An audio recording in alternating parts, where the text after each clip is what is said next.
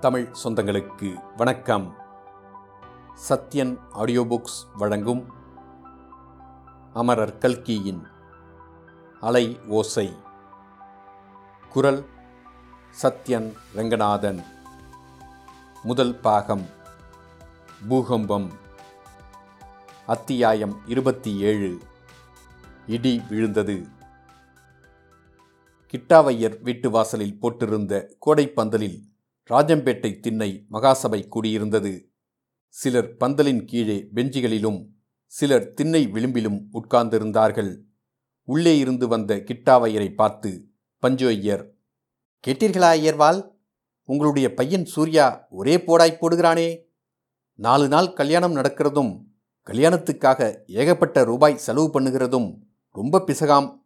வரதட்சணை கேட்கிறது வாங்கிறது எல்லாம் வெறும் மூடத்தனமாம்.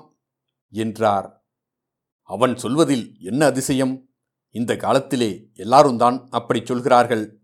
ஏழைகள் கஷ்டப்படுகிற போது வீண் ஆடம்பரத்தில் பணம் செலவழிக்கிறது நியாயமில்லை என்று பேசுகிறார்கள் என்று கிட்டாவையர் தம்முடைய குமாரனை தாங்கி பேசினார். அதோடு நிறுத்தினால் பரவாயில்லையே.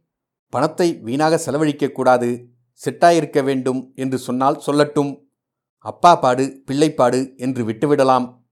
சூர்யா பெரிய சோசியலிஸ்ட் மாதிரி நான் பேசுகிறான் குடியானவர்கள் நெற்றி வியர்வை நிலத்தில் விழ பாடுபடுகிறார்களாம்.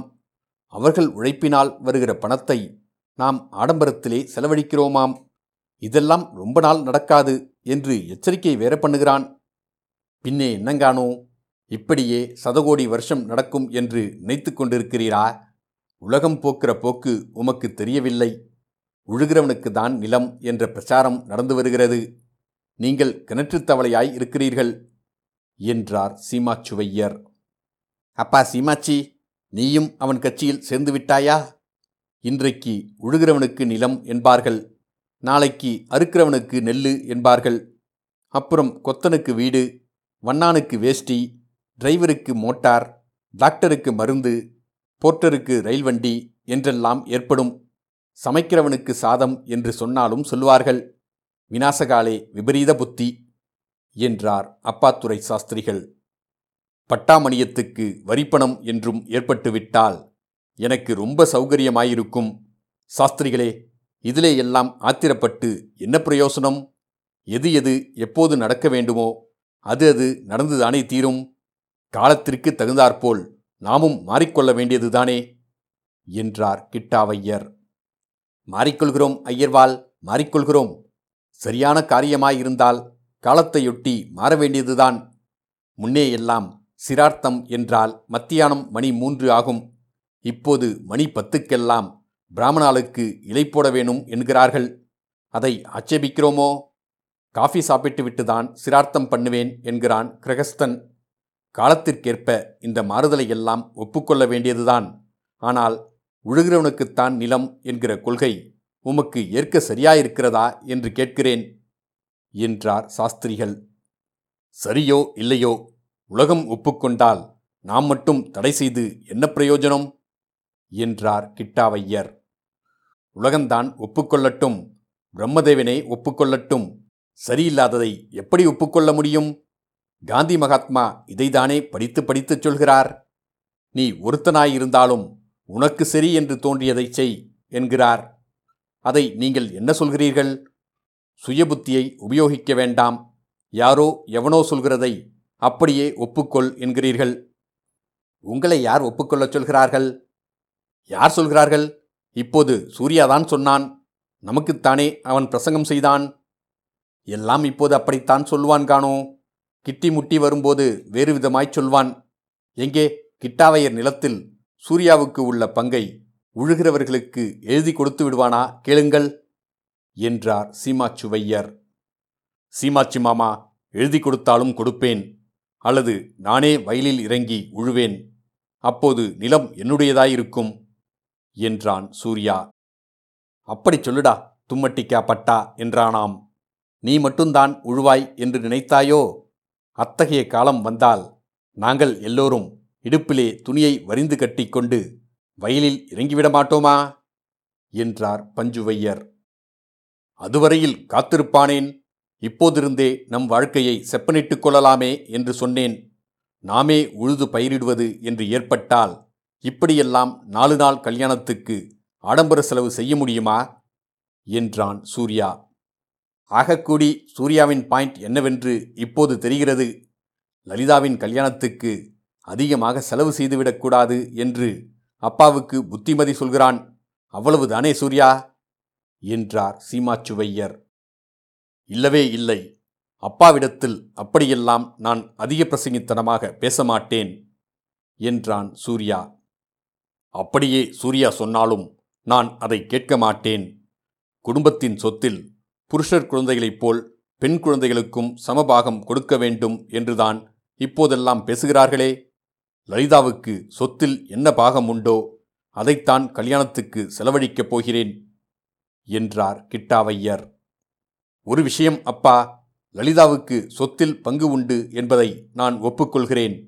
என்னுடைய கட்சியும் அதுதான்.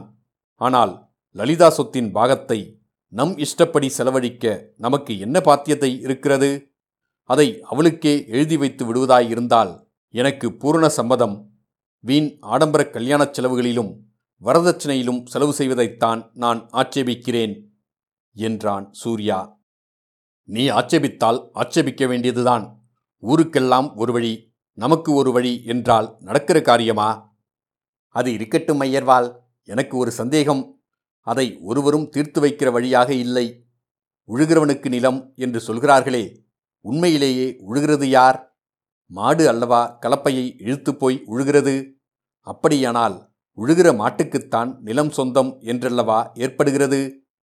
என்றார். பக்கத்து வேளார் தெருவிலிருந்து வந்திருந்த கர்ணம் வேலாயுத முதலியார். கணக்கு பிள்ளை நல்ல போடு போட்டீர். ஏண்டா சூர்யா இதற்கு என்னடா பதில் சொல்கிறாய்? என்றார் சீமாச்சுவையர். சூர்யா சிறிது திகைத்துதான் போனான். பிறகு இது விளையாட்டுக் கேள்வி. நிலம் மாட்டுக்கு சொந்தமாயிருக்க முடியாது. மாட்டை ஓட்டுகிற உழவனுக்குத்தான் சொந்தமாயிருக்க முடியும். என்றான். நீ சொல்றதுக்கு சரி என்றே வைத்துக்கொள்வோம். சீமையிலே எல்லாம் உழுகிறதுக்கு டிராக்டர் என்று ஒரு மிஷின் வந்திருக்கிறதாம். ஒரு டிராக்டரை வைத்துக்கொண்டு ஐநூறு ஏக்கரா நிலம் உழலாமாம். அவ்விதம் டிராக்டரை கொண்டு ஐநூறு ஏக்கரா உழுகிறானே. அவனுக்கு அந்த ஐநூறு ஏக்கராவும் சொந்தம் என்று ஏற்படுமா? அப்படியானால் சொல்லு. நான் எப்படியாவது ஒரு டிராக்டர் வாங்கி விடுகிறேன். அதை ஓட்டவும் கற்றுக்கொண்டு விடுகிறேன். என்றார் வேலாயுத முதலியார். சூர்யா சிறிது நேரம் யோசித்தான். பிறகு சொன்னான் நான் கூறியது ஒரு விதத்தில் தப்புதான். உழுகிறவனுக்கு நிலம் என்று சொல்வது அவ்வளவு சரியல்ல. நிலம் உண்மையில் சர்க்காருடையது. நல்ல காரியம். நிலமெல்லாம் வெள்ளைக்காரனுக்குச் சொந்தம் என்கிறாயா? ஏற்கனவே அவன் வசூலிக்கும் வரிபலு தாங்க முடியவில்லை. இப்போது வெள்ளைக்கார சர்க்காராய் இருக்கிறபடியால் இப்படி சொல்கிறீர்கள். இந்தியாவில் கூடிய சீக்கிரம் சுயராஜ்ய சர்க்கார் ஏற்பட்டே தீரும். அப்போது நிலமெல்லாம் சர்க்காருக்கு பொதுவாயிருந்தால் தேச மக்களின் பொது சொத்து என்று ஏற்படும். ஆபீஸ் குமாஸ்தாவும் பள்ளிக்கூட உபாத்தியாயரும் சர்க்கார் சம்பளம் பெறுவது போல் உழவர்களும் சம்பளம் பெறுவார்கள். கலப்பையில் மாட்டை கட்டி உழுதாலும் சரிதான் டிராக்டரை ஓட்டி உழுதாலும் சரிதான். அப்பொழுது நம்மை போன்ற மிராசுதாரர்கள் எல்லாம் என்ன செய்வதாம்? வாயிலே விரலை வைத்துக்கொண்டு நிற்பதோ? என்று பஞ்சுவையர் கொஞ்சம் ஆத்திரமாய் கேட்டார். உங்களுக்கு பிராமணாளுக்கு பரவாயில்லை.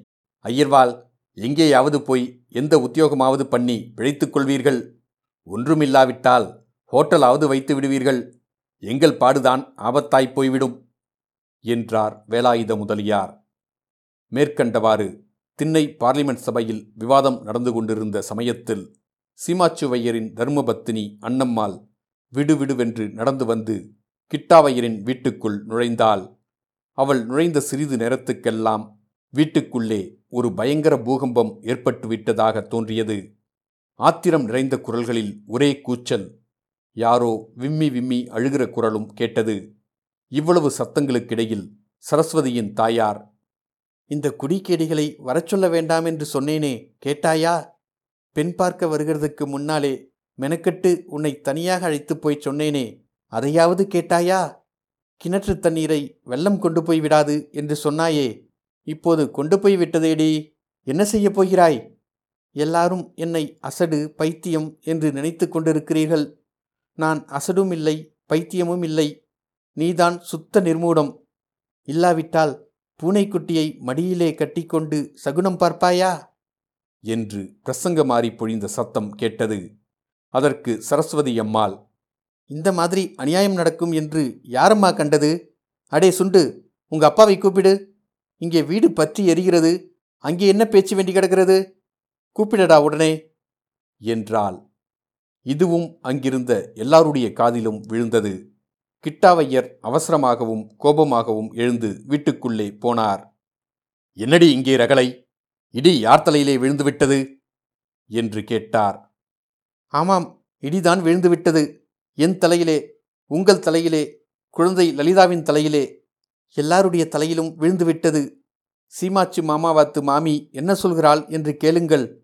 அழகான மனுஷாலை சென்னை பட்டினத்திலிருந்து வரவழைத்தேலே அவர்களுடைய காரியத்தை கேளுங்கள். பம்பாயிலிருந்து அருமை தமக்கையை சீராட்ட கூப்பிட்டு கொண்டு வந்தீர்களே. அதன் பலன் என்னாயிற்று என்று கேளுங்கள். இவ்விதம் சரஸ்வதி அம்மாள் கூச்சல் போட்டால் ஆகட்டும் எல்லாம் கேட்கிறேன். நீ மட்டும் கொஞ்சம் மெதுவாய் பேசு. யாருக்கோ பிராணன் போய்விட்ட மாதிரி சத்தம் போடாதே என்றார் கிட்டாவையர்.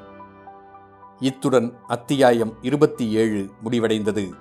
மீண்டும் அத்தியாயம் இருபத்தி எட்டில் சந்திப்போம்.